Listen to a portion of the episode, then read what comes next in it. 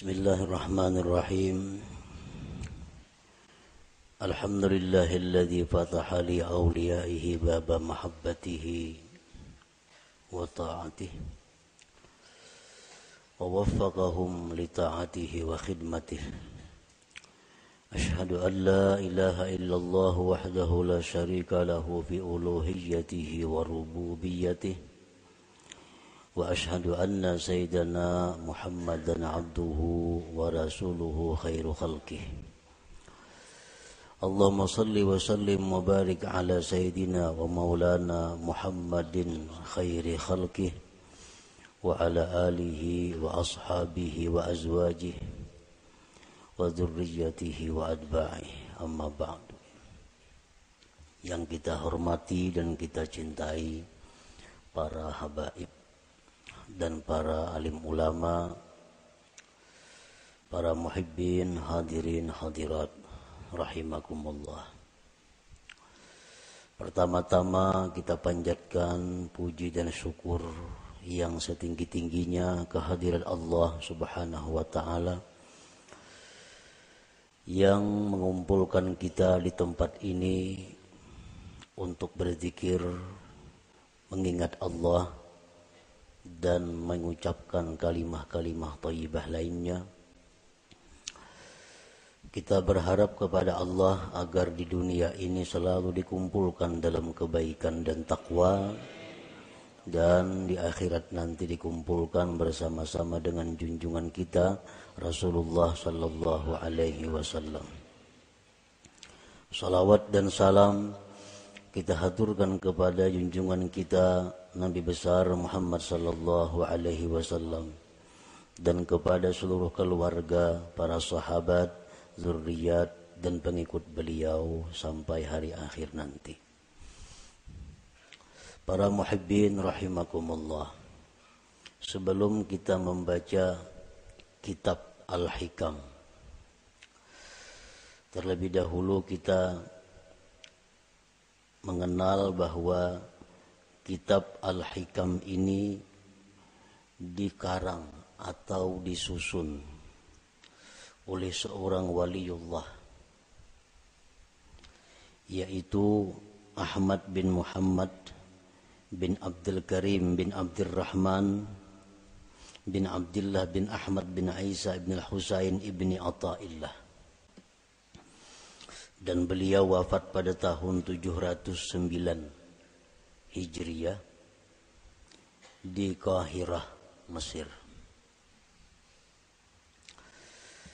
Kemudian kitab Al-Hikam ini merupakan salah satu daripada yang beliau karang. Hikam itu adalah kalimat jamak yang artinya kumpulan daripada hikmah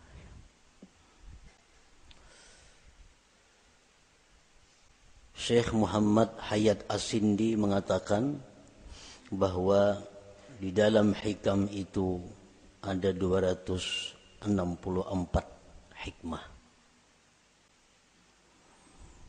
264 hikmah itu terkumpul di dalam satu kitab sehingga dinamai kitab itu adalah Al-Hikam.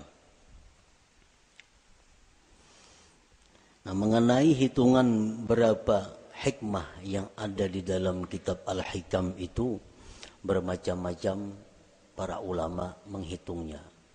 Ada yang mengatakan jumlah hikmah yang ada di dalam hikam itu berjumlah 264.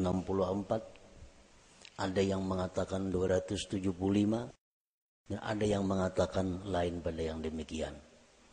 Sebagaimana para ulama tidak sama pendapatnya tentang menghitung jumlah ayat-ayat yang ada di dalam Al-Quran. Ada yang mengatakan 6666, ada yang mengatakan lain daripada itu. Para muhibbin rahimakumullah, kemuliaan dan kehebatan kitab Al-Hikam ini sampai-sampai dikatakan oleh sebahagian ulama lau jaza lau jazati salatu bi syai'in ghairal qur'an la jazat bi hikam ibni ata'illah andai kata di dalam sembahyang itu boleh kita membaca selain Al-Qur'an. Waktu kiam waktu berdiri itu kan hanya Quran yang kita baca. Surat Fatihah dan surah yang lain. Andai kata boleh diganti dengan yang lain, niscaya kitab hikam ini patut dijadikan penggantinya niscaya kitab hikam ini boleh untuk dijadikan penggantinya. Kenapa demikian? Karena kehebatannya dalam lapas susunan kata-katanya dan makna-maknanya mengandung ilmu-ilmu yang bermanfaat bagi mereka yang membaca dan memahaminya. Para muhibbin rahimakumullah, kitab hikam itu satu matan yang banyak disyarahkan oleh para ulama.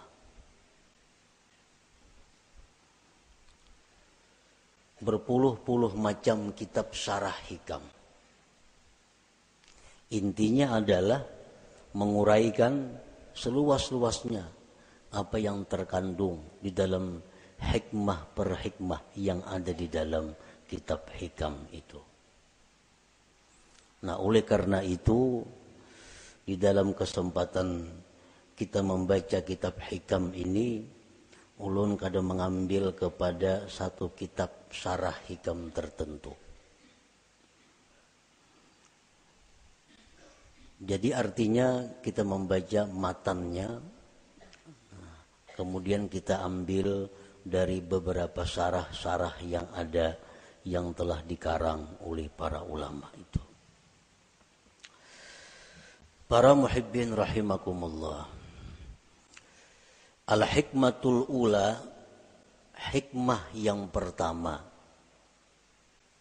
di dalam kitab hikam min alamatil i'timad alal amal nuqsanur raja inda wujudiz zalal. Nah ini kalimat hikmah yang pertama di dalam kitab hikam itu min alamatil i'timad alal amal nuqsanur raja inda wujudiz zalal. Artinya sebagian daripada tanda berpegangnya seseorang dengan amal berkurangnya mengharap rahmat Allah ketika adanya kesalahan pada dirinya.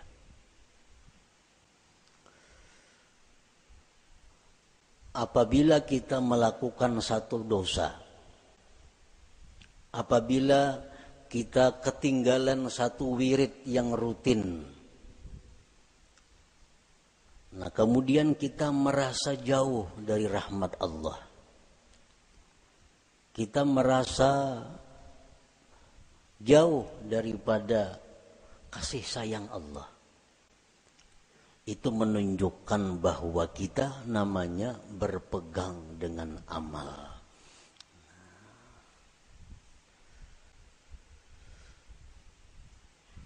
Orang-orang yang mulia, orang-orang yang sudah mengenal lebih jauh tentang Allah Subhanahu wa taala, dalam keadaan apa pun mereka itu tidak berkurang harapnya kepada Allah. Baik mereka dalam melakukan taat atau mereka sedang diuji dengan kemaksiatan, harap mereka kepada Allah tetap sama. Kenapa sebabnya? Karena mereka tidak berpegang kepada amal mereka itu berpegang kepada rahmat Allah, berpegang kepada anugerah Allah Subhanahu wa taala. Para muhibbin rahimakumullah. Amal itu artinya adalah harakatul jismi awil qalbi. Itu ngarannya amal gerak tubuh, gerak jasad atau hati. Bila bergerak awak kita nih ngarannya ba'amal. Nah, bila bergerak hati kita ngarannya ba'amal. Itu arti amal. Fa in taharraka bima fihi sawab summiya ta'atan. Wa in taharraka bima fihi al-iqab summiyat maksiatan. Apabila gerak badan kita atau gerak hati kita itu ada pahalanya, itu taat. Apabila gerak badan atau hati kita itu mengakibatkan kita disiksa ngarannya maksiat. Jadi maksiat itu beramal juga. Makuat badan itu beramal jar. Orangnya penjudi. Kawah jadi padahal kan pak amalnya. Karena amal itu artinya gerak badan atau gerak hati. Bila bapak hala ngarannya taat, bila maksiat ngaran, bilanya disiksa ngarannya maksiat. Itu arti amal. Para muhibbin rahimakumullah. Kemudian yang kita fokuskan perhatian kita adalah amal yang mendatangkan sawab pahala atau taat. Kita tinggalkan amal yang mendatangkan siksa yaitu maksiat. Nah, amal taat ini ada tiga. amal taat itu ada tiga. Pertama ada amal syariat Yang kedua ada amal tarikat. Yang ketiga ada amal hakikat. Ini ketiga-tiganya adalah taat. Ketiga-tiganya adalah taat. Baik amal kita ini syariat baik amal kita ini tarikat atau amal kita itu hakikat itu sama-sama mendatangkan pahala.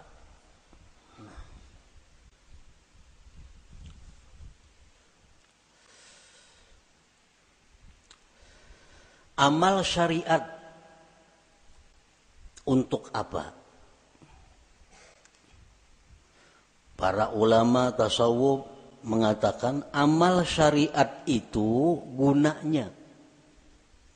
Li islahiz jawarih li islahil jawarih untuk membaguskan anggota tubuh kita. Membaguskan mata membaguskan telinga membaguskan mulut membaguskan tangan membaguskan kaki. Itu disebut adalah amal syariat Kayak apa mata supaya bagus? Jangan memandang yang diharamkan Allah. Kayak apa mulut nang bagus? Jangan berkata-kata yang dilarang Allah. Kayak apa batis nang bagus? Jangan melangkah kepada jalan yang diharamkan Allah. Kayak apa tangan nang bagus? Jangan menjamah atau menyentuh yang dilarang Allah. Nah, membaguskan anggota-anggota tubuh kita ini itu urusan amal syariat ngarannya.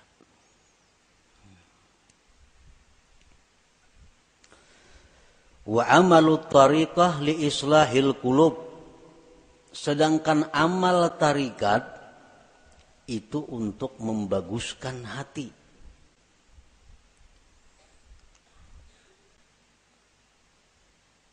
Amal tarikat itu gunanya adalah membaguskan hati. Kayak apa supaya hati jangan sombong, itu urusan amal tarikat yang membaguskan. Kayak apa hati supaya jangan ria, itu amal tarikat yang membaguskan. Kayak apa hati supaya jangan dengki, itu urusan amal tarikat yang mengurusnya. Nah, jadi amal tarikat itu adalah gunanya untuk membaguskan hati.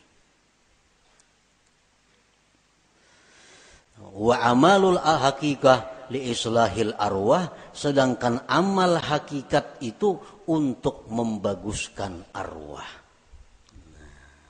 membaguskan roh. Kayak apa roh kita ini supaya bagus. Roh nang bagus tuh nang kayak apa?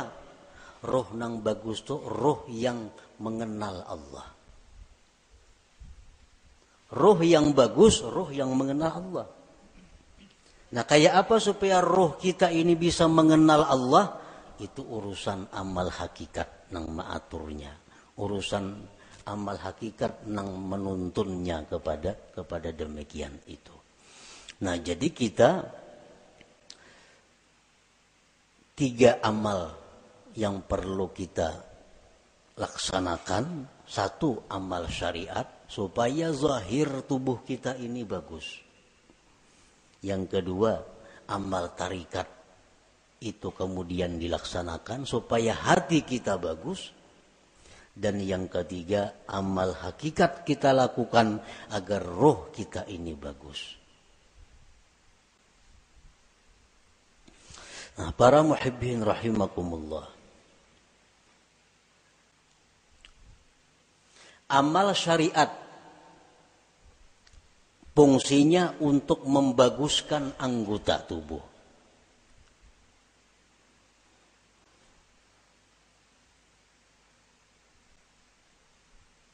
amal syariat fungsinya untuk membaguskan anggota tubuh. Apa inti daripada amal syariat itu? Amal syariat itu saling banyakkan. Tetapi kembali kepada tiga pokok. Tiga pokok inilah yang disebut dengan amal syariat. Pertama, tobat. Nah, pertama tobat. Yang kedua takwa. Yang ketiga istiqamah. Nah, ini seluruh amal syariat kembali kepada tiga ini. Tobat, kemudian takwa, kemudian istiqamah. Nah, tobat artinya apa? membersihkan diri daripada yang kotor-kotor. Membersihkan diri daripada maksiat-maksiat. Itu tobat. Dimandi, nah, mandi, itu tobat karena. Imbah mandi, hanyar dipakaiani. Nah, dipakaiani. Betapi, babaju, bakupia, bermacam-macam pakaian. Nah, itu adalah takwa Nah, kayak apa supaya jangan lepas pakaian itu dari kita? Ngarannya istiqamah. Man banu besalawar, banu betilanjang tuh ada ada istiqamah ngarannya. Istiqamah ini selalu berpakaian. Nah, artinya apa? Selalu menjunjung perintah Allah, menjauhi yang dilarang Allah dalam keadaan apa pun. Itu istiqamah. Dalam keadaan susah, rajin ibadah. Dalam keadaan kaya, rajin ibadah. Dalam keadaan sakit, rajin ibadah. Dalam keadaan sihat, rajin ibadah. Dalam keadaan apa pun ibadah kada tertinggal. Ini ngarannya istiqamah. Nah, tiga hal itu urusan amal syariat.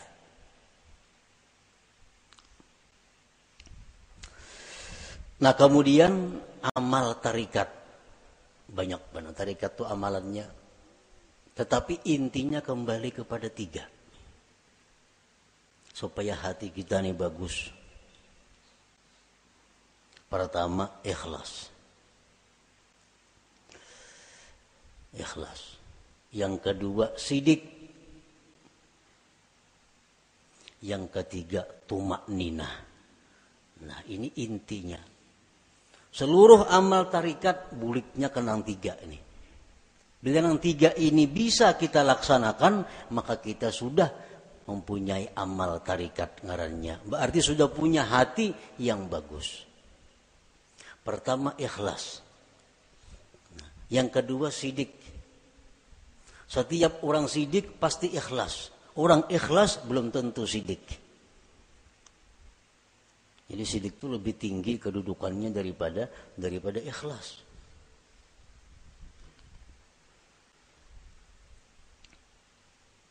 Orang sembahyang itu bisa ikhlas.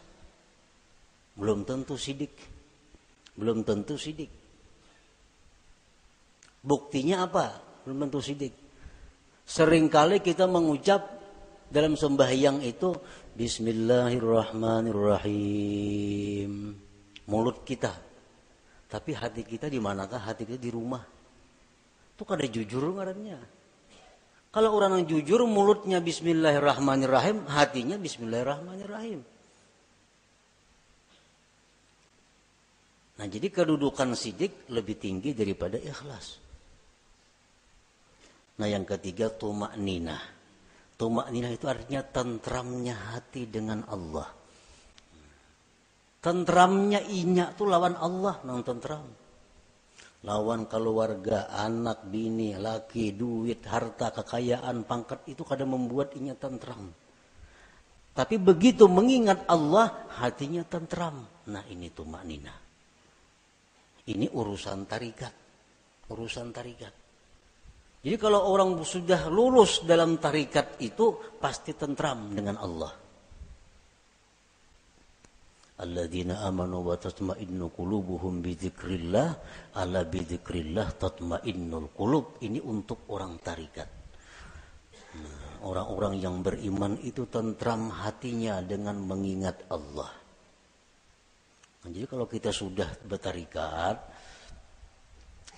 lulus dalam tarikat itu pasti kita tentramnya kita dengan Allah. Tak kumpul lawan siapa saja kadang membuat tentram. Tapi begitu kita ingat Allah walaupun seorangan di hutan belantara tetap tentram hatinya. Nah ini sudah orang yang lulus dalam tarikah ngarannya. Nah yang ketiga hakikat, amal hakikat. Hakikat tadi gunanya untuk membaiki roh. Roh yang baik itu roh yang kenal Allah. Nah kayak apa roh kita ini supaya kenal Allah? Itu urusan amal hakikat. Pekerjaan hakikat. Dan inti pekerjaan hakikat itu kembalinya kepada tiga. Pertama murakabah. Nah, murakabah. Murakabah itu artinya merasa dirinya selalu diawasi oleh Allah. Merasa ditilik oleh Allah. Merasa diperhatikan oleh Allah. Lalu kadawani berbuat hal-hal yang kada baik karena selalu diawasi oleh Allah. Nah itu murakabah. Bila orang tuh kawak nangka itu merasa diri diawasi oleh Allah. Siang malam di kamar di rumah di pasar di kantor di hutan di perumahan. Merasa selalu diawasi Allah. Maka orang ini akan diberi Allah musyahadah. Nah musyahadah.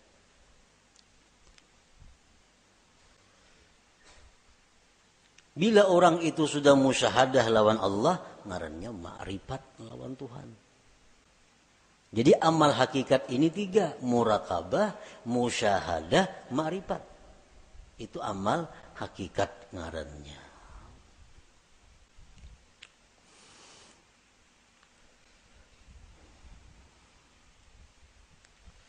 Wa'budillah ka'annaka tarah. Beribadalah kamu kepada Allah seolah-olah engkau itu melihat Allah. Nah itu musyahadah. Beribadahlah engkau melihat Allah. Itu musyahadah ngarannya.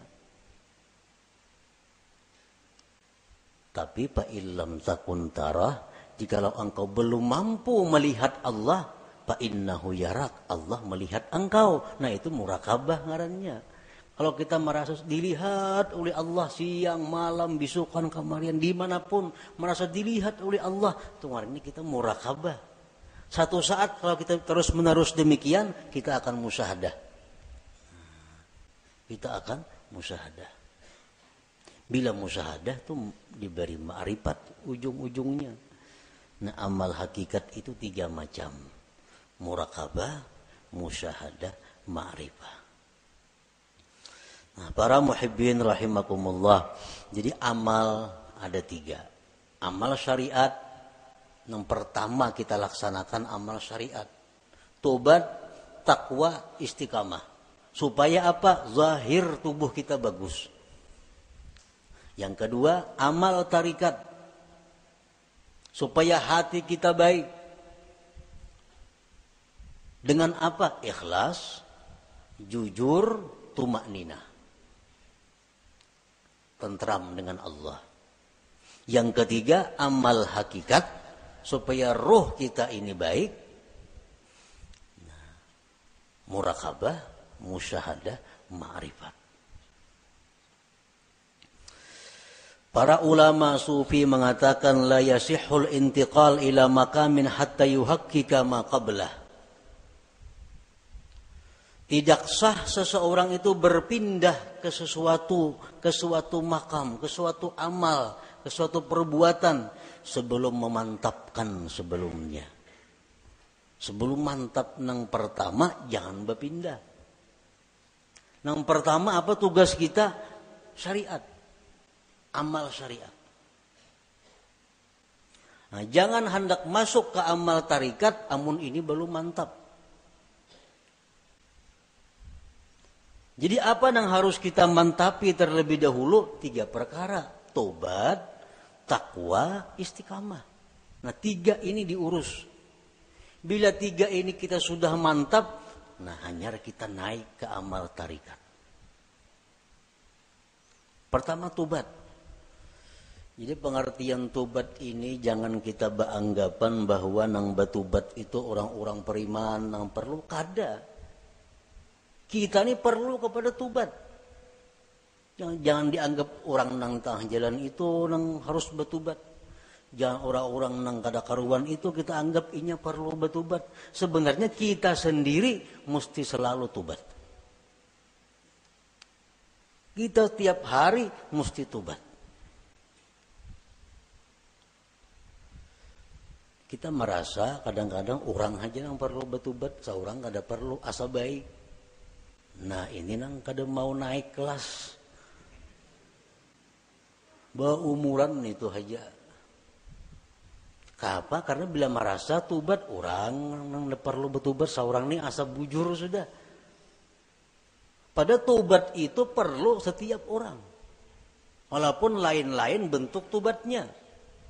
Sebagian orang ada yang mesti tubat daripada kafir. Sebagian orang ada yang perlu tubat daripada dosa besar. Sebagian orang ada yang perlu tubat dari dosa kecil. Sebagian orang ada yang perlu tubat daripada makruh. Tubat daripada khilaful aula yang kurang baik. Jadi setiap manusia dengan tingkatan apa pun itu mesti tubat.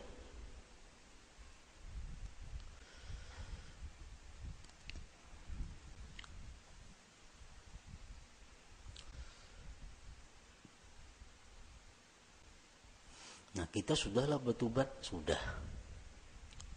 Dulu minum arak, sekarang ampe. Dulu penjudi, sekarang ampe. Tobat. Dulu ketujuh riba, sekarang ampe. Tobat. Dahulu suka zina, sekarang ampe, sudah tobat. Nah cuma tahukah kita tobat kita itu diterima atau kada? Nah, karena orang nang ampe itu belum tentu diterima.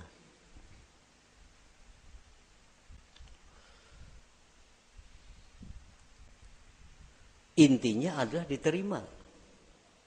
Apakah tobat kita itu sudah diterima oleh Allah atau belum? Nah ini yang kada tahu. Maka kita kada boleh naik ke suatu makam, ke suatu tingkatan sebelum memantapkan tingkatan yang pertama, hanya tingkatan yang kedua, mantap nang kedua, hanya naik ke tingkatan nang ketiga. Selama kita belum biris tingkatan syariat, kada akan bisa kita mengaji ilmu tarikat. Mengaji bisa, paham bisa, memakai pasti kada kawa. Memakai pasti kada kawa. Mau kada mau kada kawa.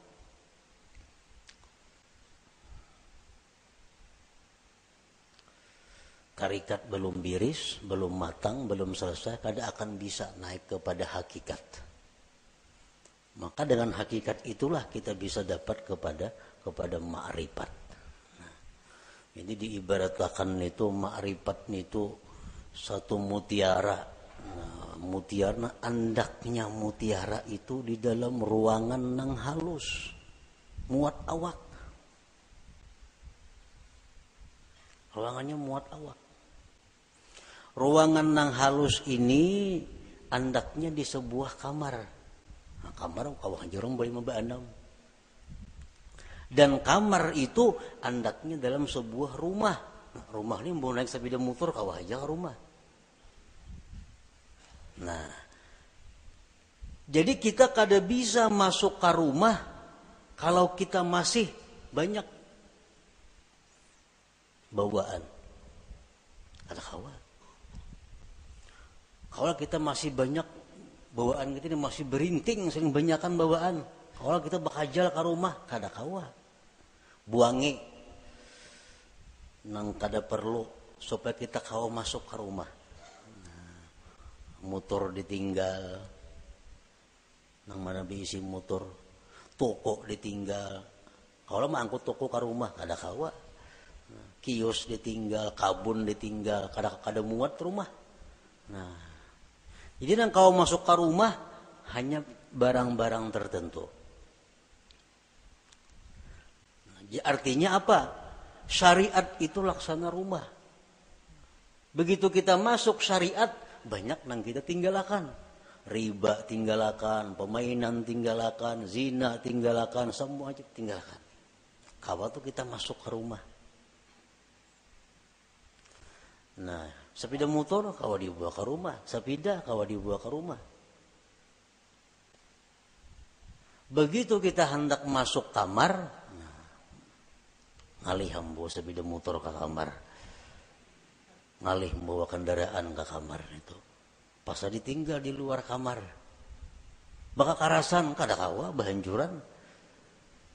Nah sama halnya kita ini kalau hendak masuk kepada tarikat buangi gawian-gawian yang lain-lain supaya kita muat bandak di situ.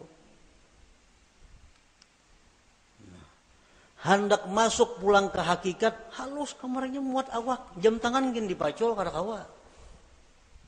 Kacamata santuk pacul juga. Nah, muat berarti lanjang aja kawa lagi. Nah, hanya kawa kita masuk ke kamar nah halus tuh untuk mengambil yang berharga yaitu mutiara atau ma'ribat. Nah itu artinya kita kadakawa melangkah ke situ kalau sebelum matang nang pertama. Nah syariat ini nang dibiriskan terlebih dahulu. Cara kita berjual beli, cara kita bergaul, cara kita makan, cara kita berpandir, cara kita berpakaian sesuaikan dengan syariat. Bila kada sesuai lawan syariat, hendak ke hakikat, kada bisa. Jamin kada bisa. Napanya bisa, pandirnya aja. Pandirnya aja bisa. Praktiknya kada bisa. Itu sudah hukum, ketentuan. Syariat kada mantap, kada kawan naik ke tarikat. Tarikat kada mantap, kada kawan naik ke hakikat. Nah jadi fokus kita ini adalah membaguskan dahulu syariat kita. Kayak apa? Membaguskan syariat tobat. Nang ketujuh menggibah, tobat. Nang ketujuh riba, tobat. Nang ketujuh memakai pakaian haram, tobat. Imbah kita tobat itu perlu diteliti, perlu dipikirkan. Tobatku ini diterima juga kah, kada kah? Selama kita belum ada ketentuan tobat ini diterima atau kada diterima, hati kita masih masih kada nyaman, hati kita masih kada tentram karena belum ada kepastian tobat atau kada tobat. Takwa kemudian ibadah, sembahyang, puasa segala macam. Istiqamah terus menerus seperti itu. Bila tiga macam ini kawa, nah ayo ya naik kita ke amal, ke amal apa? Ke amal tarikat. Kita wajib mengusahakan syaratul kabul. Kita wajib mengusahakan syarat diterima tobat kita. Diterima takwa kita. Diterima istiqamah kita. Itu kita wajib mengusahakan persyaratannya supaya ini diterima oleh Allah. Sembahyang contohnya. Kayak apa sembahyang itu supaya diterima oleh Allah? Ada syarat-syaratnya.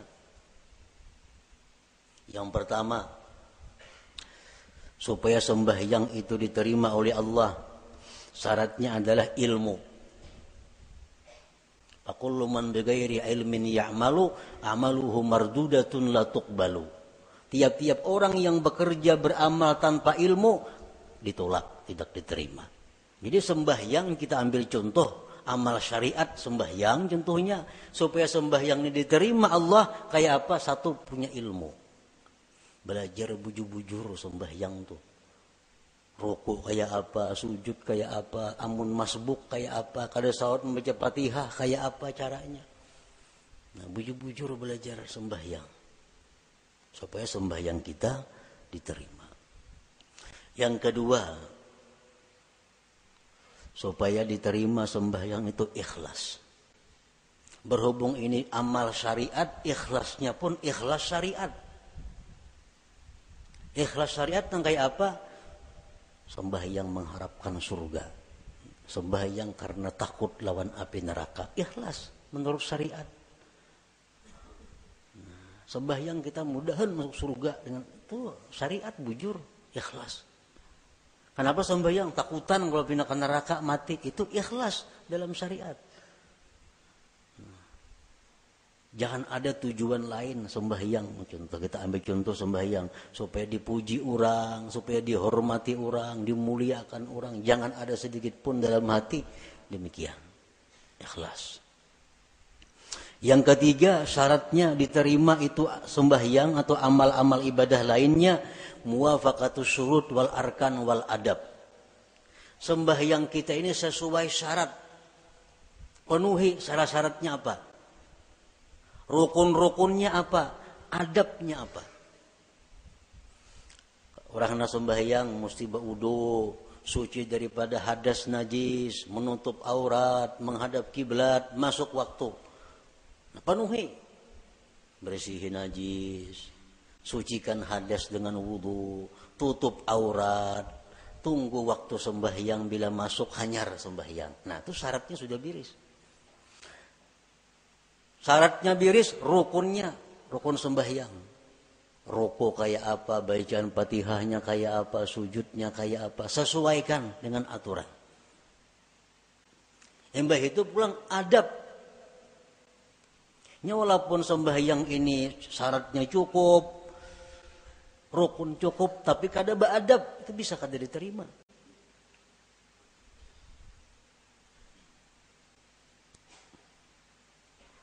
Sesuaikan adabnya. Umpamanya contohnya nan. Contohnya sembahyang pakai pinggang ini. Allahu Akbar. Nah, pakai pinggang. Ini lawan syarat kada bertentangan. Lawan rukun kada bertentangan. Tapi adab bertentangan. Allah ada menerima sembahyang kayak ini. Harap tinggi Tuhan sembahyang kayak itu. Allahu Akbar. Nah. Jadi adab sembahyang termasuk nang sunat-sunat dalam sembahyang dilaksanakan. Yang keempat ada mubtilat wal mukrihat wal makruhat. Tidak ada yang membatalkan dan yang dibenci Allah. Sembahyang atau ibadah kadang membatalkan kadang dibenci Tuhan. Kita gawi semua nang sunat jauhi nang makruhnya.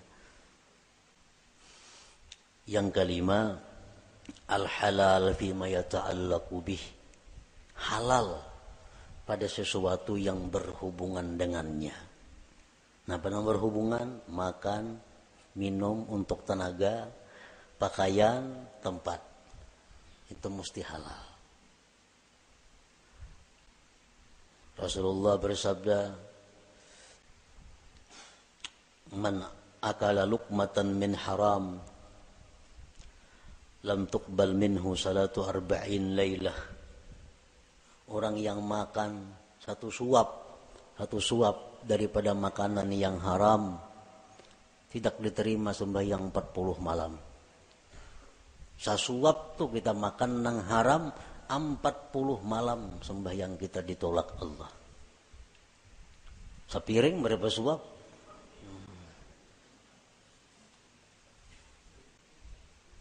Nah, ini urusan amal syariat.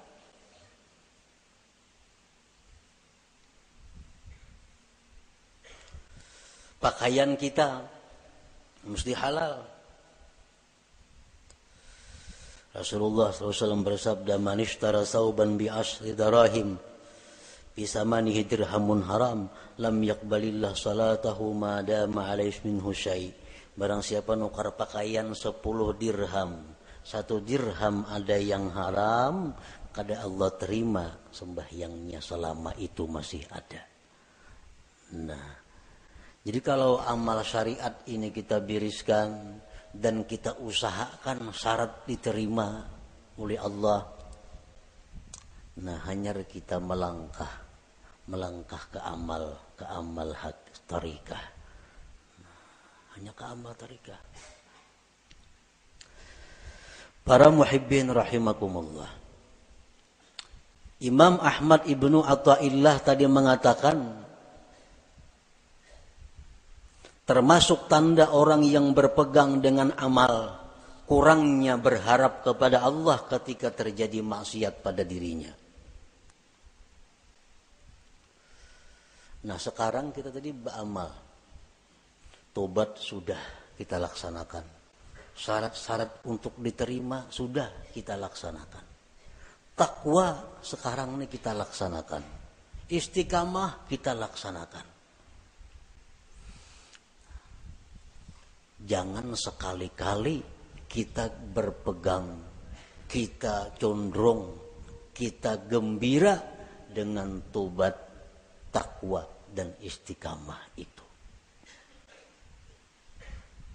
Jangan sekali-kali kita berpegang, jangan sekali-kali kita bersandar, jangan merasa gembira dengan tobat, takwa, dan istiqamah tadi.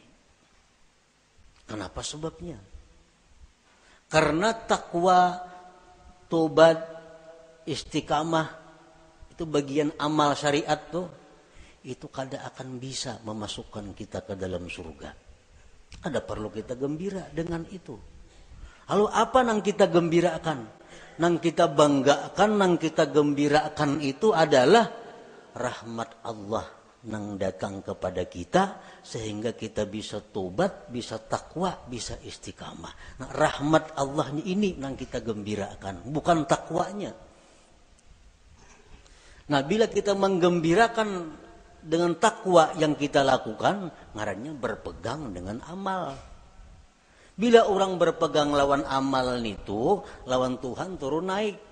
Bila banyak maksiat asa jauh lawan Tuhan. Bila berbuat taat asa parak lawan Tuhan. Pada Tuhan tuh ada berjauh berparak sebenarnya. Nah di situ kelemahan tauhid kita. Kenapa kita bila berbuat maksiat asa jauh lawan Tuhan? Berbuat taat asa parak lawan Tuhan. Karena kita berpegang lawan amal. Jangan kita berpegang dengan rahmat Allah, apa pun keadaan kita selalu dekat dengan Allah. Baik dalam maksiat kita dekat dengan Allah. Waktu taat dekat lawan Allah. Karena kita berpegang lawan Allahnya. Bukan dengan amal kitanya. Nah ini. Min alamatil i'timad alal amal. Nuksanur raja inda wujudi zalal. Rasulullah SAW bersabda. La yadkhula ahadukumul jannah bi'amalihi Seseorang kamu ujar Nabi selamanya tidak akan bisa masuk surga dengan amalnya. Nah, buat apa kita berpegang lawan amal? Buat apa kita gembira dengan tobat? Gembira dengan takwa? Gembira dengan sembahyang? Nah, apa gembira akan? Itu kadang membawa ke surga, ujar Nabi kita. Qalu wala anta ya Rasulullah. Qala wala ana. Aku pun ya Nabi, amalku kada bisa masukkan aku ke surga. Illa ayyataghammadani Allah birahmatih. Kecuali Allah yang meliputkan aku dengan rahmatnya. Nah rahmatnya ini yang kita gembirakan. Oh kita gembira, kita suka tobat. Sebab Allah memberikan rahmat kepada aku. Bukan dengan tobatnya kita gembira, tapi dengan rahmat yang diberikan Allah kepada kita. Nah itu yang kita pegang. Bila kita memegang rahmat Allah, kita kadang akan berubah dengan Allah dalam keadaan taat atau dalam keadaan maksiat. Nah inilah inti daripada yang dimaksud dalam hikmah yang pertama Imam Ahmad Ibnu Atta'illah min alamatil i'timad alal amal nuksanur raja inda wujudiz zalal. Tanda orang yang berpegang dengan amal kurang berharap rasa jauh bila mana dia maksiat kepada Allah padahal kada boleh itu. Jadi kita dalam taat dekat dengan Tuhan kita waktu maksiat pun jangan merasa jauh lawan Tuhan. Tetap dekat dengan Tuhan. Karena maksiat taat itu adalah bagian daripada amal. Amal kada perlu kita kita pegang. Yang kita pegang adalah Allah, rahmatnya dan anugerahnya. Nah kemudian sesudah itu al-hikmatus saniyah. Hikmah yang kedua daripada Imam Ahmad Ibnu Atta'illah. Iradatuka tajrid ma'a ikamatillah iyyaka bil asbab minasyahwatil khafiyah wa iradatukal asbab ma'a ikamatillah iyyaka bit tajrid inhitatun anil himmatil aliyah. Nah itu kita baca insyaallah pada minggu yang akan datang لحضرة النبي صلى الله عليه وسلم الفاتحة. أعوذ بالله من الشيطان الرجيم. بسم الله الرحمن الرحيم. الرحمن الرحيم. مالك يوم الدين. إياك نعبد وإياك نستعين. يا الله بها يا الله بها يا الله بحسن الخاتمة. يا الله بها يا الله بها يا الله بحسن الخاتمة. يا الله بها يا الله بها يا الله بحسن الخاتمة. فيا أيها الراجون منه شفاعة صلوا وسلموا تسليما. اللهم صل وسلم وبارك عليه.